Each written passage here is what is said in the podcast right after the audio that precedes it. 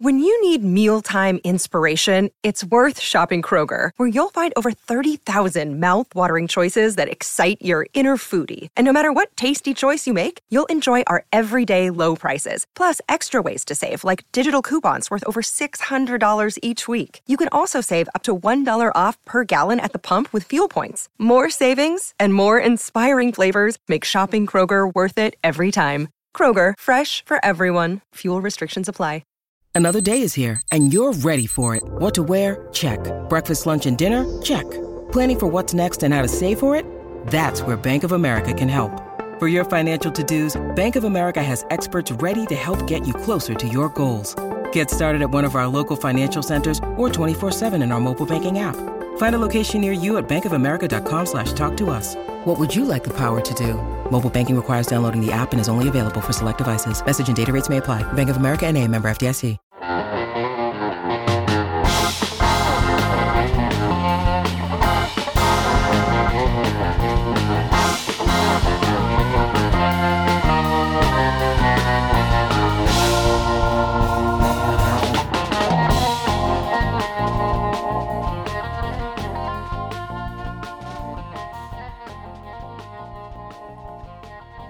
Hello, everybody. Welcome back to another edition of the Tell It Avs It Is podcast on the Hockey Podcast Network.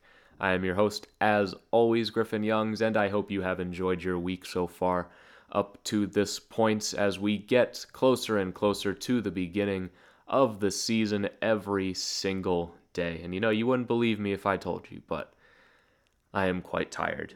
It is not the beginning of the semester until you truly feel that exhaustion for the first time. I know I know you know what I'm talking about. You get home from work, you get home from school after waking up early and putting in the work, you sit down and you just feel that dumbbell weighing down on your brain. You know, we all get to that point, and it's always much earlier than we think it's going to be. It's been what two weeks into the semester. Get I have to get up early a couple times a week, which is much more than I'm used to. And you know, you feel it after a little while. But nevertheless, we push on because, believe it or not, we have Avalanche stuff to talk about. That's not speculation or PTOs because Avalanche players that they own the rights to are on an ice surface doing stuff. It's not training camp yet. No, it is the preseason to training camp, which is a preseason to the preseason. So we're really at a preseason to the preseason of the preseason before the regular season. That's right, of course, I am talking about development camp, where the Avalanche rookies and prospects get together for a couple days before traveling out to Arizona for the prospect tournament. And we have just concluded day three of development camp. Also, we have more Avalanche jersey stuff to talk about because apparently they felt the need to change the jerseys again for some reason. And to be frank, they don't look good. But we'll get into all of that in due time. Let's start with the development camp. Now, I'm going to be straight with you guys. There is quite frankly no way for me to watch development camp unless I would to buy a plane ticket to Colorado and go watch it in person because for some reason they don't like stream these. They don't make these accessible for the average fan to watch. So I've had to gather information from people who are far more connected than I am to just gather a general consensus of how the three days went and how the overall four on four scrimmage from yesterday ended up going. And the general consensus that I have seen is that Alex Newhook and Bo Byram are well above this tournament. They are ready to play. This is merely a tune up. They are leaps and bounds ahead of everybody. They are NHL players. They are going to be making the roster out of camp. This is merely a formality for them. And like I said, just a tune up, especially for Bo Byram. And that was the plan for him coming into this from the beginning. You know, he plays a good amount of games last season. He's getting better every game. And then he deals with injuries. He deals with COVID. He never steps into another game after taking that high hit against Vegas late in the season. So, I mean, at a certain point, he just hadn't played a ton of hockey in the last 365 days. And that was the, I mean, that was the concern for him coming into last season is that he just hasn't played a ton of games outside of the World Juniors. And we needed to get him up to speed again, and that's kind of what we're doing this time. But luckily, we have the development camp and the training camp for him to go through, and the preseason before we get to the regular season. But he was outstanding through all three days and a dominant force in the four on four scrimmage. The same with Alex Newhook. He's ready to go. There is no question about that. He is ready to go, and I have very high expectations for him, and it's it's I'm not drawing that from a three practices and a four on four scrimmage, but by all accounts and by everything we've seen from him last season and just the few showings he's shown so far, you can, you can tell the players that are ready. He's ready to go. He, he might get into one of the, the tournament games in Arizona, but that's probably it. No reason to risk him getting injured before training camp. This is just to get him up to speed before he auditions for that second line spot in training camp. Newhook also had some words to say after camp, saying that he thinks it's a great experience and a great opportunity to be involved with the rookie camp to get his legs under him, as well for everybody else to get comfortable with being in Denver and with the altitude to get back in game shape and his goal is to make the opening night roster and that's what his mindset is at camp is to make an impression and establish himself early on as well as to help the younger guys in their first camps even though it kind of is his first camp.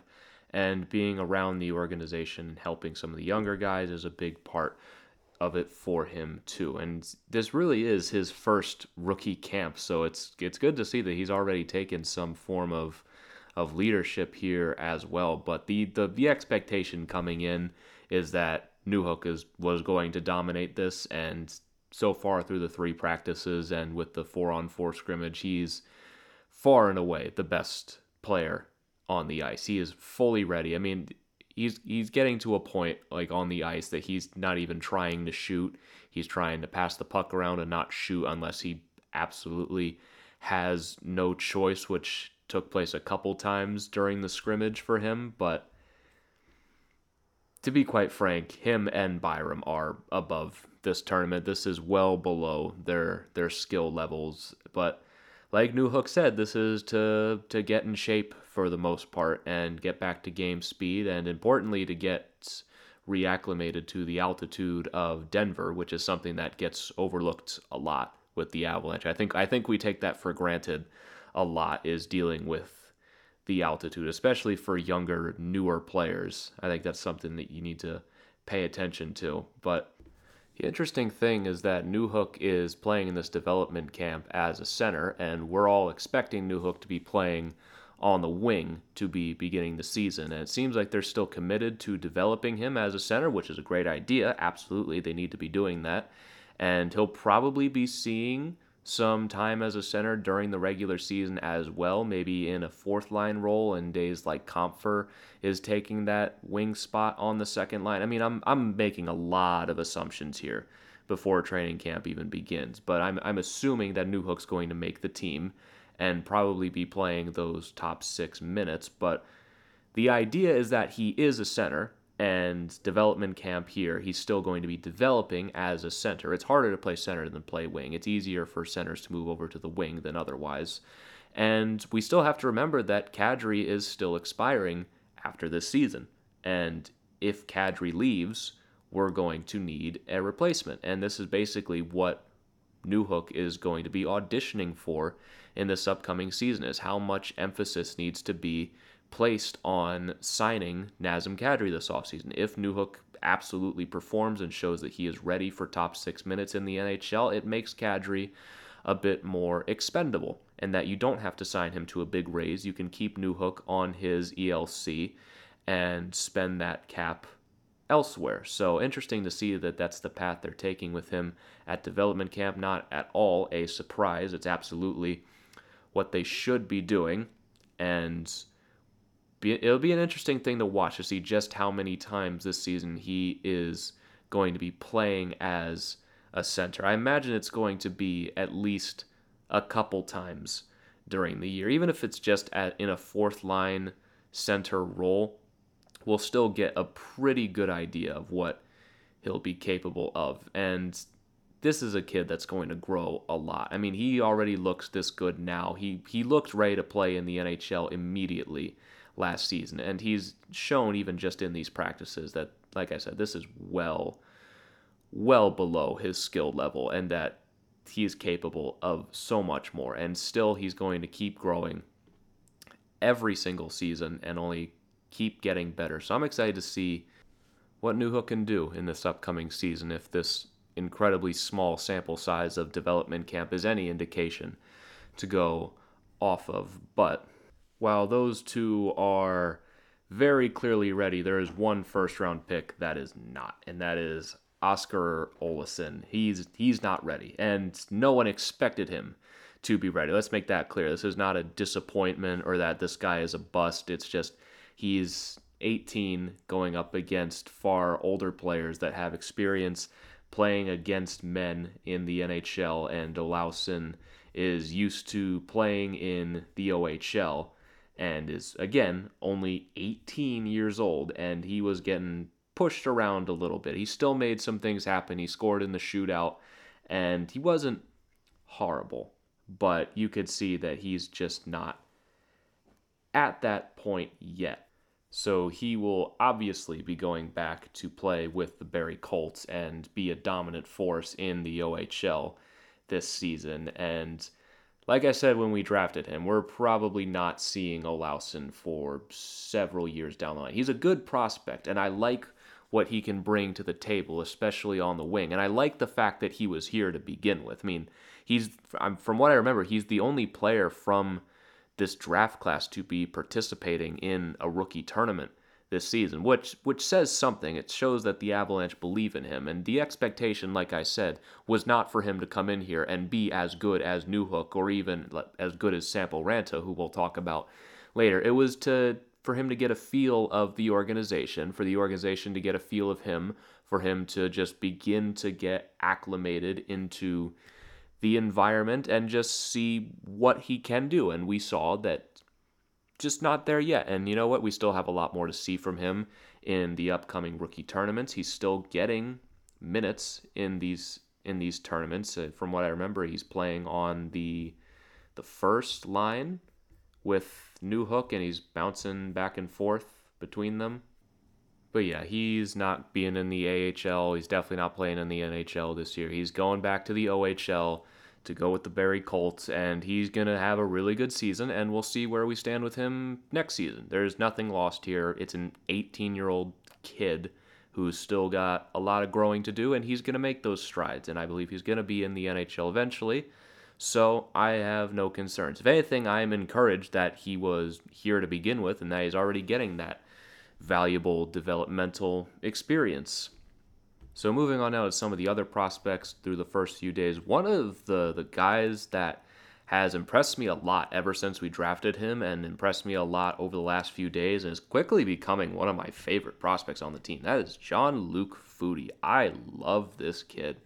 And the only question for him now is whether he goes back to the AHL to continue to play with the Eagles or if he's going to go back to the OHL to get more playing time with the Windsor Spitfires. And honestly, I have no problem either way. For those of you who don't remember, Jean-Luc Foudy was a third round pick for us in the 2020 draft, 75th overall. He is an outstanding skater, one of the best skaters of that draft class, and he has just continued to impress more and more ever since we drafted him. He has quickly climbed our prospect list and he found his way into the AHL last season, played 34 games, and put up 14 points, and continues to impress here so far at development camp, playing second line behind Newhook, third at second line center. And already he seems to be ahead of schedule and could be something in the NHL sooner than later. Not this season, but maybe the season after that. We could start to see Foudy maybe get some cracks in the NHL. And he's only 19. And he's definitely someone that I want to keep an eye on in the future. And especially just over the next three games for the, the rookie tournament. I want to see what he can do. I'm very excited to see what he can bring to the table. And the last guy that's really worth talking about here is Shane Bowers, or at least on offense. He was playing pretty well. He looks like he's bulked up a lot That was one that's been one of the complaints against him is that he seems to get pushed around a bit. Not anymore. He seems to have bulked up a lot, and he is taking getting an NHL opportunity this season very seriously. Because if he doesn't get one this season, then more likely than not he might get traded. I mean, we all remember Bowers was a part of the Matt Duchene trade that came over from Ottawa with Sam Girard, and obviously the same trade that we got Bo Byram in. He was one of the big prospects that came along with it. He just hasn't gotten a crack in the NHL yet, and now has got to be the time for him. He's been very solid in the AHL, and last year wasn't great for him, but he looks like he is raring to go this season. If he doesn't get a crack in it this year, like I said, probably going to get traded. And I imagine the team that identifies him and trades for him is probably going to do a little bit of a better job with him. And he's probably going to turn into a pretty solid player down the line for them. So I hope that he can figure it out and work his way into the lineup this season because, like I said, this looks like it might be his last opportunity to get a crack with the Avalanche because if it's not going to be with us, it's probably then going to have to end up being with somebody else. And you never want to be on the bad side of one of those deals where you give up on a prospect, he goes somewhere else, and he makes it big because I think that he's not a he's not a star. He's not going to come in and break the game open or anything, but I think he can be a useful player. I think he just needs an opportunity and he's ready to go this season. So another guy to keep an eye on as development camp winds down and especially during training camp and even as the season rolls on if there's injuries that start to pile up keep an eye out for Shane Bowers to, to join the squad sooner than later because he's going to have to deserve it at this point. When while Martin Kaut isn't here at the development camp same goes for him as well. Him and Bowers are kind of in the same spot that they are starting to, to run out of time on their development path. And if the Avalanche have too many players blocking them, they could be players that we see get packaged at the trade deadline. Because if the Avalanche are going to go buying at the trade deadline, they do not have their first or second round pick to shop with. It's going to have to be digging into your prospect pools or the 2023 draft. And and Bowers are going to be valuable players and if they do want to upgrade this team then they those are probably going to have to be guys that go the other way in deals unless they can crack the NHL lineup and prove that they are valuable players not even just now but next season as well. And before I move on I should bring up Sampo Ranta who scored a goal in the 4 on 4 looks like he is delivering on the hype for him coming in. Rambo Santa my other favorite prospect for the team. Big wild card, I think, for this upcoming season. If he does impress in this development camp and in training camp, he could get a lot more time than we expect this season, or he could just stick around in the AHL this season and just continue to develop. We don't really know with him at the moment. I don't really have a ton of insight on him at the moment, but that's about all I have on the first three days of development camp so far. We'll check back in after the prospect tournament has concluded with a little more information and right before training camp begins. So, moving on now, I did want to continue on Alex Newhook and Bo Byram and talk about what are their chances to win the Calder this season because to me it seems like the race is just about wide open. There's no real clear cut favorite like there is in some years. Last year it was it was pretty clearly going to be Kaprizov right from the get go. But this year, it seems like it is a pretty wide open race. There's a couple names in there. Cole Caufield, Trevor Zegras are the two favorites, and deservedly so. They're very good prospects. But Caufield, I think, also comes from the fact that he was pretty good in the playoffs, and so that's just maybe a little bit of recency bias talking there. And Trevor Zegras, I'm very impressed with. Other guys like Spencer Knight are on there too. But both Newhook and Byram are not the favorites, but they're definitely in there as well. I think it would be hilarious if Bo Byram actually wins the Calder this season. How hilarious would it be to have two Calder winning defensemen on the same team and then eventually have them playing on the same pair? I mean, that just wouldn't be fair at a certain point to have Makar and Byram on the same pair. And you look at the odds for the Calder this upcoming season. Cole Caufield is again, this is looking at DraftKings Sportsbook. Cole Caufield at plus 225, Trevor Zegras at plus 500, Spencer Knight at plus 800, and at fourth, Alex Newhook is tied with Moritz Seider at plus 1,000, and Bo Byram is tied with Nick Robertson and Shane Pinto at plus 2,000. Now, I got to say, those are some pretty solid odds. If Alex Newhook impresses in training camp and breaks into that top six role beside Kadri and Burakovsky and delivers, absolutely he is going to be in the running for the Calder this season. If he is if he delivers on the hype that we have for him, no reason for him to not be a finalist for the Calder this upcoming season. And especially team success, and we're expecting some team success for the Avalanche this season, obviously, that can end up being a tiebreaker as well. And you look at some of his competition, Cole Caufield, it does not look like Montreal is going to be very good this season. Trevor Zegras is on the Ducks, who are going who are going to be terrible. That's not really a question. The Ducks are going to suck. They're not trying to be good at all. I'd honestly, I would say Spencer Knight is the biggest competition because I think Florida is going to be really good, and I think Spencer Knight is going to be a huge part of that this season.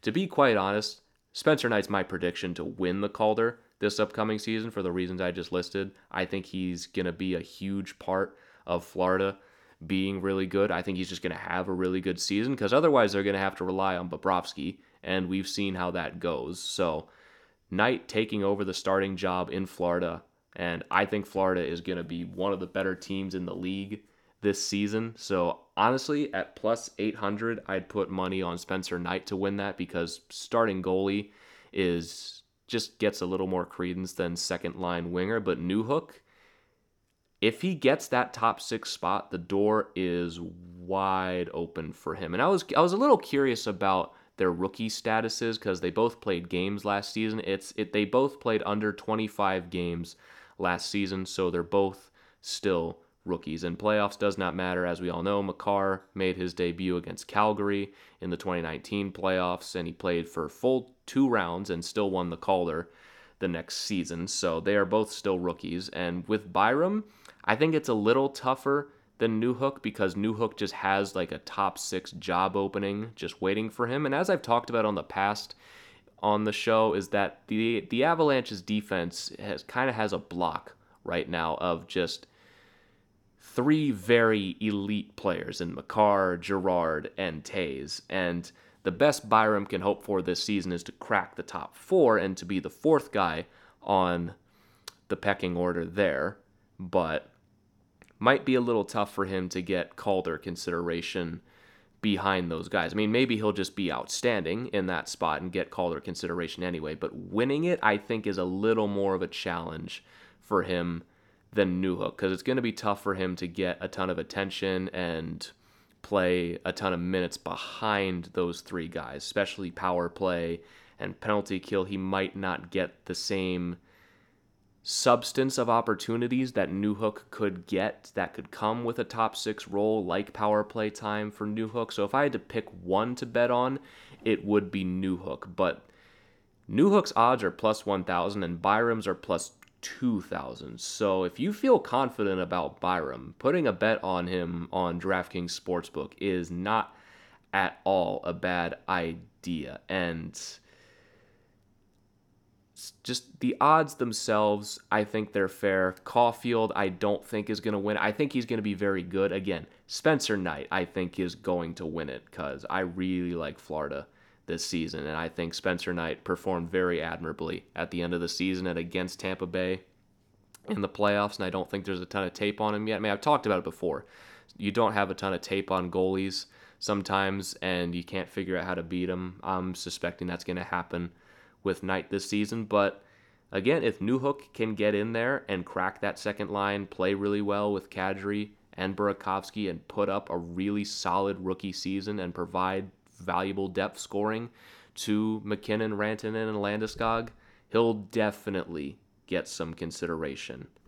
I mean, just how generally unfair is it that we even get to have this conversation? That we can talk about two guys in the same season that have pretty realistic Calder Trophy odds while we're two years removed from Cale Makar winning the the Calder just two years ago in 2020. It's ridiculous. It's unfair. We've done such a good job at drafting in the last few years, and I, I guess Makar and Byram were fourth overall picks, but you still got to give credit for Byram because that is a trade. They got Ottawa's first round pick for Matt Duchene that led to Bo Byram, so you still have to give management credit for that and acquiring that pick at all. And Newhook was a mid first round pick. Sometimes you miss on those. You look around at the the players that were picked around him during that time. I mean, they definitely hit on this one. I mean, him and him and Caufield are kind of tied at the hip because Caufield went 15, Newhook went 16. Actually, now that I think about it, that'll be a very interesting race to watch this upcoming season if Newhook does indeed make that top six role. To see him and Caufield go toe to toe for the Calder could be a very interesting storyline to follow, especially if Newhook wins, because then we get to say that Montreal was wrong and they should have picked Newhook and we got the better player.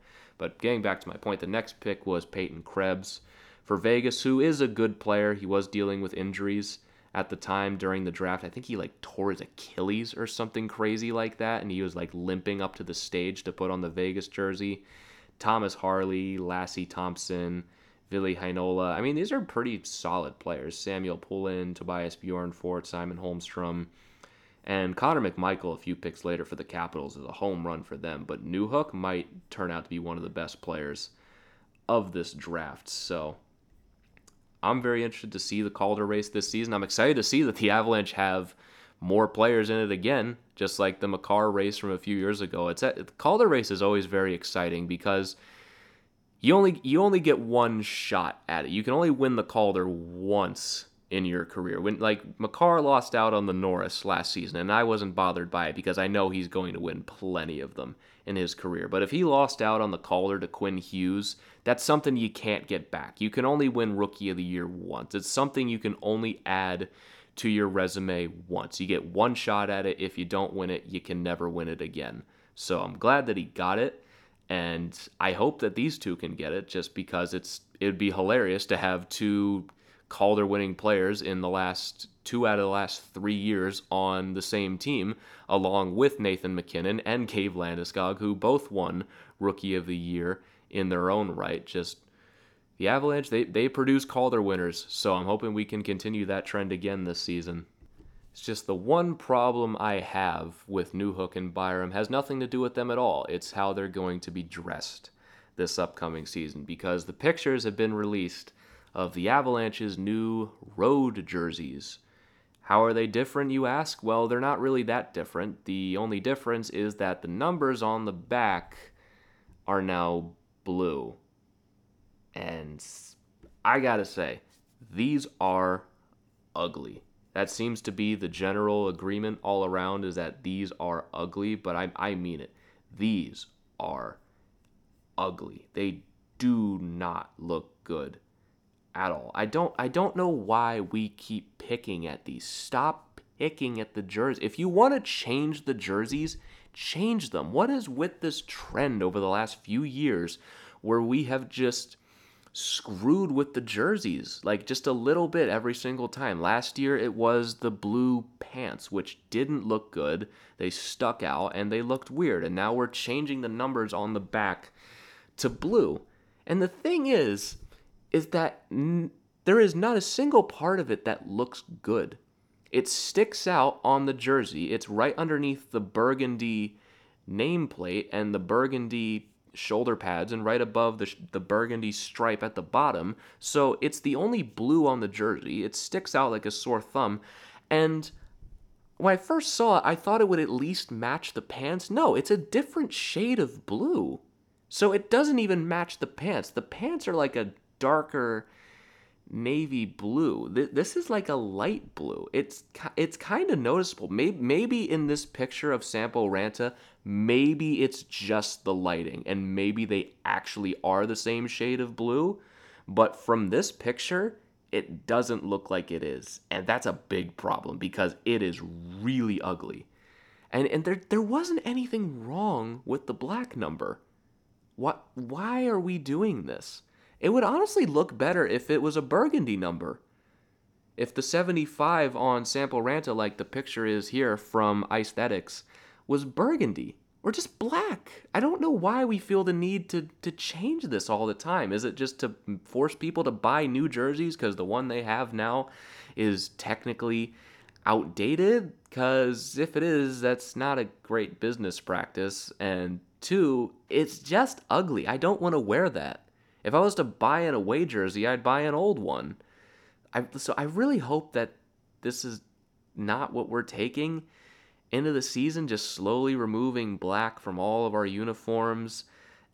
Like we like we took like we used to have the black pants and now they're blue and it just doesn't look good. We have the blue gloves. And not that I don't like the blue of the Avalanche, it just they I feel like they got to commit to something. I don't like these slow small changes every single year. Like, if you're going to change it, change it. Change it all at once. Don't change it once every year. Put the blue gloves and the blue pants and now a blue number. It just it doesn't look right. It looks off. It, there's too much going on and it just makes the jersey look messy. There's no organization to it. I would like it if there was burgundy and maybe a little bit of blue trim on there, but the number just it doesn't work for me. Maybe you replace like the gray stripe with blue. No. No, I, just, I don't think that would work. I just don't understand the reasoning for it. It's not even a particularly nice looking shade of blue. Like I said, it doesn't even match the pants. So every part of it just sticks out. And why why do they keep screwing this up? All you got to do to not screw it up is just not touch it. No one didn't like the jersey. They were good jerseys and now they're now they're just ugly. And there's no re- there's no reason for them to be ugly. They were fine before. They were fine before the blue pants. They were fine before the blue number. Just bring it back or at least stop changing it or if you are going to change it, just commit to changing it. Just pick a lane and stick to it. Because the Avalanche have produced some pretty good blue jerseys before. You look at some of their old alternate jerseys and some of the ones they have now, the blue ones are actually very pretty and very beautiful. But it only looks good when you commit to a bit. Just commit to one. If it's going to be burgundy, make it burgundy. If it's burgundy and black, make it burgundy and black. If it's burgundy and blue, make it burgundy and blue. Stop picking at it and nitpicking the little details. Like, is next season the nameplate going to be blue? Is the bottom stripe going to be blue? Or is it going to be burgundy next year? Like, pick one and stop picking at it. Stop picking the scab. Just leave it alone.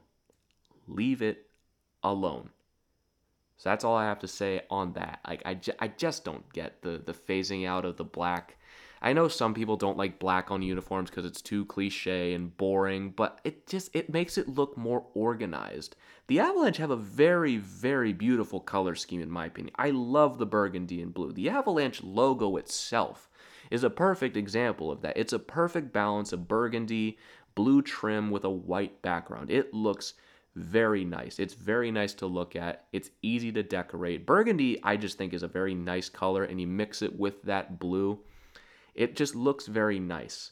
Blue, burgundy, and white should not be this hard to get right. And the thing is, it's not like they didn't get it right before. So I don't understand why we're doing this. Just leave it. Leave it alone. Stop picking at it. I don't understand why we keep doing this. And because there's just no need to. Stop. Stop picking at the jerseys. Leave them alone. And the home jerseys, look great. I love our home jerseys. I think they're one of the, the prettiest in the league. You got the bur- you got the burgundy base with the blue at the top and bottom with the gray trim. And you go back to our road jerseys now, it's the white base with the burgundy top and bottom and now you're just randomly throwing blue in there. And I, I just don't understand it. You got the home jersey right.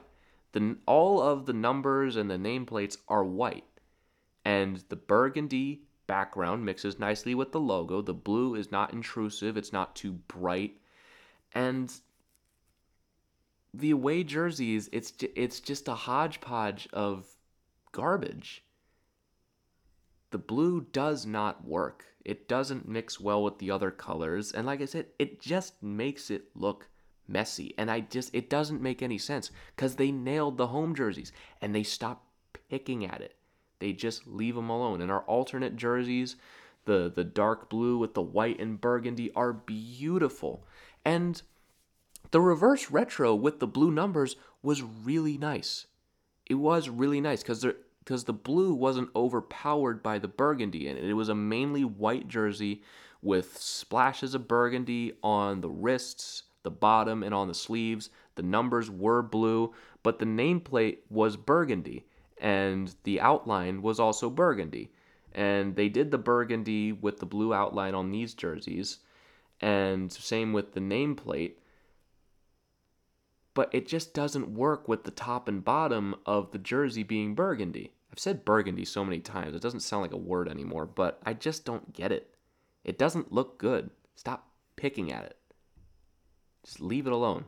Stop changing it every year. Just leave them alone. You have good jerseys. They look nice. You have a nice color scheme. Just stop ruining it. No one complained about it. No one cared.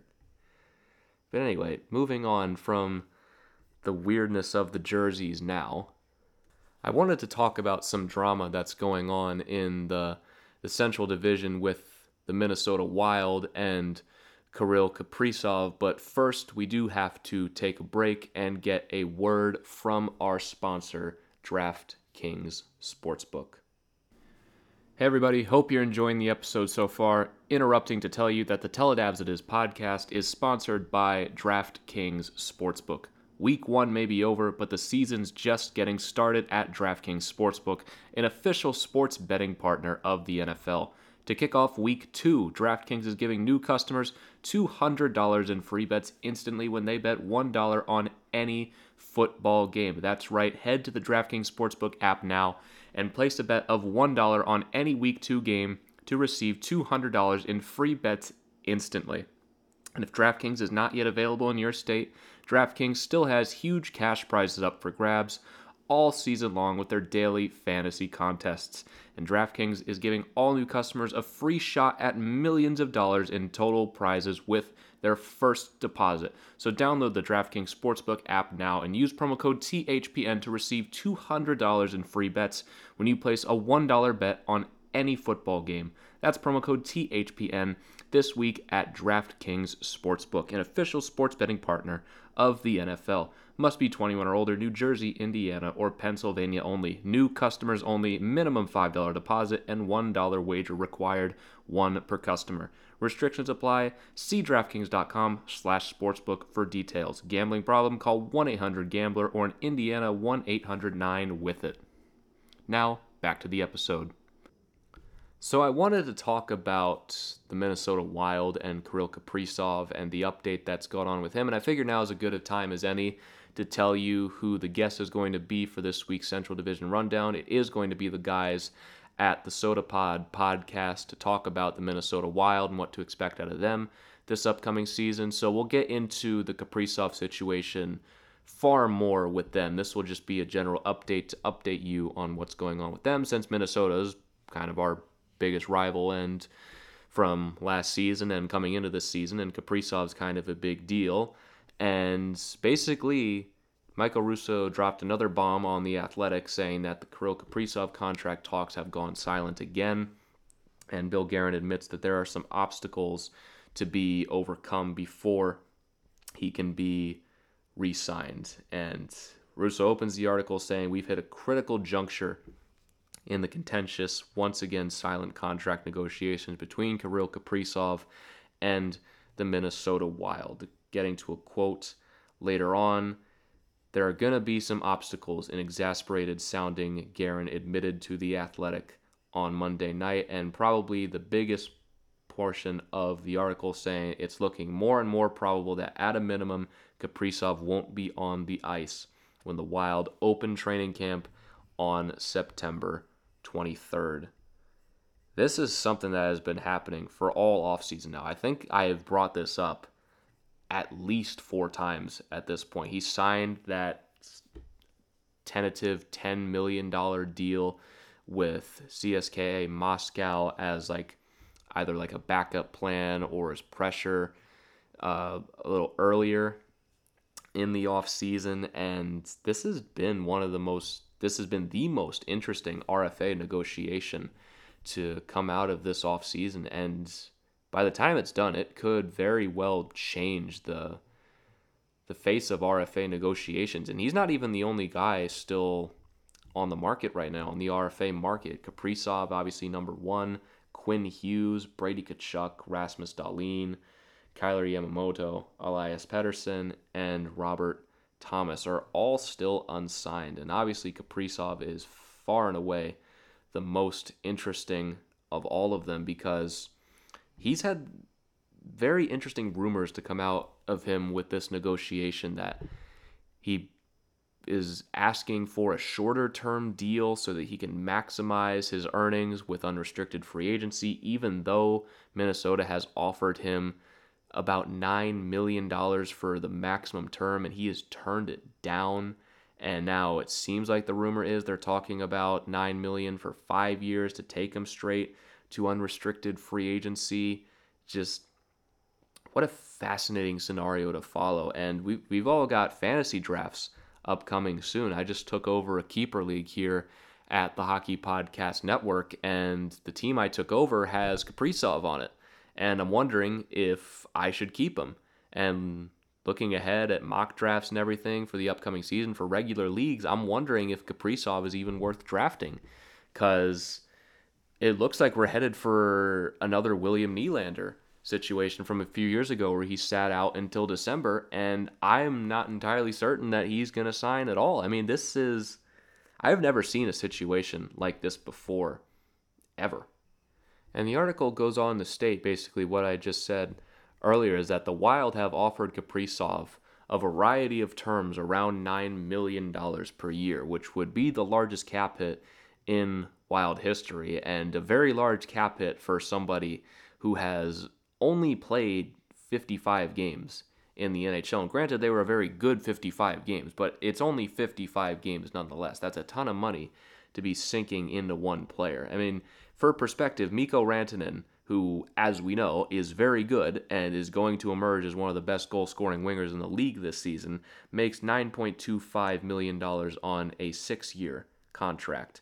And Kaprizov, after 55 games, is probably going to be getting somewhere in that window. Now, granted, Kaprizov is not your typical only played 55 games in the NHL. He's played plenty of years in Russia, and he scored the the gold medal clinching goal for Russia in the Olympics. He's won championships with CSKA Moscow, been named MVP. He's been very good in professional hockey. He's been in professional hockey for a long time. And I am just very fascinated to see how this will go. I'm very fascinated to see what Isha and State of Hoppy says on the, the Soda Pod podcast when I have them on to record on Sunday when the episode releases on Monday. I'm very interested to see their take on the situation and what is really going on here and if if this is going to carry over into the season because one of the things that Russo brings up in this article is that even if Kaprizov signs right now, he still has to get tested for COVID. He has to get a work visa to travel to the United States, and he probably has to quarantine for at least seven days before he'll be allowed inside the facility. And that training camp opens in, by the time you're listening to this, a week for them. It opens on the next Thursday. So it'll be a week before training camp opens. So at very least, he's not going to be there for the beginning of training camp. He's not even in the country. He's still in Russia at the moment. So again, this is going to be something that's going to probably carry into the season. And unfortunately for Minnesota, and maybe fortunately for the rest of the the Central Division. I mean, this is definitely something for the Avalanche to keep an eye on as well. I don't think we I don't think we actually see the Wild for a little bit now. I mean, we're not going to see him in any of the exhibition games we have against them. We play the Wild twice, I think back to back on September 30th and October 4th. Yeah. We play them back to back. So we see actually we do see Minnesota in October, the last game of October on the 30th We will host them for the first time at 7 p.m. Mountain Time. A good chance Kaprizov is not playing in that game. So this is going to be a situation to the entire league to be keeping an eye on. I mean, I talk about it all the time. Minnesota has gone from the least noteworthy team to probably one of the most exciting teams in the NHL for kind of all the wrong reasons right now. I mean, this is this is one of the most interesting negotiations I've ever seen. I'm fascinated to see how this will go. I think they will get him signed, but I just don't know. It's not like they're they're skimping out on the money or not giving him the term that he wants. It's like this is not a Landeskog situation where we're shorting him on term and he thinks he's worth more. Like they're they're giving him Kaprizov very fair offers and he just doesn't want them. He is fully committed to betting on himself. To be in that position to turn down five years of security, especially eight years of security at $9 million per, is a ballsy move, man. I mean, full respect to him if he pulls this off, but if he gets the contract he wants, he gets a shorter term deal and he gets hurt, it's just that's not a risk that I don't think is very smart. Like you you never know what the future can hold and obviously if everything works out for him, he's going to be one of the highest paid players in the NHL when he once he gets that second contract, but you can you can never predict what's going to happen on a day by day basis. You can just be skating, hit a divot in the ice and tear your Achilles. You can block a sh- you can have a sh- a shot ricochet off of someone's stick, hit you in the face, and break your face. Like you, ne- you never know. I mean, to turn down eight years of security at nine million dollars a season, which is, like I said, already the highest cap hit in Wild history, and puts him in pretty respectable company in terms of cap hits for wingers. I hope he knows what he's doing here, and I hope his agent is really giving him some good advice here and again, like nine times five, that's a very fair deal. Is he does he really want that three year deal? I mean, it's smart and it has the potential to work out for him, but it has one hell of a risk he is gambling on here. And like, like let's say he does go back to Moscow. Who says he who says he doesn't get hurt in Russia next year? Like there's just so many risks at play for him here, and I am fascinated to see how this will go and if Minnesota is going to bend to him or if they're just getting tired of this shit at this point. They took it took them five and a half years to get him over here. They drafted him in 2015. He was drafted before Rantanen, and it took forever for him to get him here. And he finally gets here. It's in a pandemic shortened season with no fans. He's everything they could have hoped for, and now they're in this ridiculous negotiation with him where they're they're offering him what he wants just not at the the shorter term ironically enough that he wants and now he's being difficult about that too. I imagine they are so frustrated right now and they obviously want him. They're not going to be like, "Okay, fuck you, Kirill, we're cutting you loose." No, they're going to do whatever it takes to keep him. But I, I imagine that they are so done with this crap and they just want Kaprizov on the team. Who wouldn't? He's really good, and he's going to be really good for several years down the line. But I can't wait to see what the guys at the Soda Pod say about it when I talk to them for Monday's episode. But as for this edition of the Tell It Avs podcast, I think that is going to do it. So thank you very much once again for tuning in. I really do appreciate it from the bottom of my heart. I say it every episode, but I can never say it enough just how much I appreciate you all listening time after time again, even though you don't have to. And there are podcasts like DNVR and other stuff with insiders and stuff like that that you can listen to. The fact that you choose to to stick it out here with me, it it means something to me. It really does. I truly do appreciate it from the bottom of my heart. So thank you once again for tuning in. If you want to follow me on Twitter, it's at G Young's NHL. If you want to follow the show, it is at Tell It Avs It Is on Twitter. If you want to leave a nice review on Apple Podcasts or wherever you get your podcast from, I really would appreciate it as it does help out the show a lot. But once again, thank you so much for tuning in. I have been your host, Griffin Youngs, and I will catch you all next time when we catch up with the guys at Soda Pod once again to talk about the Minnesota Wild and telling you guys season's gonna be here sooner than you think. So enjoy our time off while it lasts before we're thinking about hockey 24-7 and enjoy the rest of your week. I will catch you all next time